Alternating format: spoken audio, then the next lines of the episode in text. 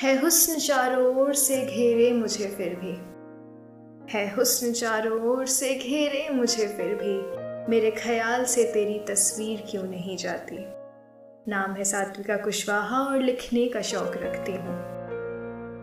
अपनी माशूका के साथ सुबह को होते देखने से ज़्यादा हँसी, शायद किसी आशिक के लिए कोई बात नहीं।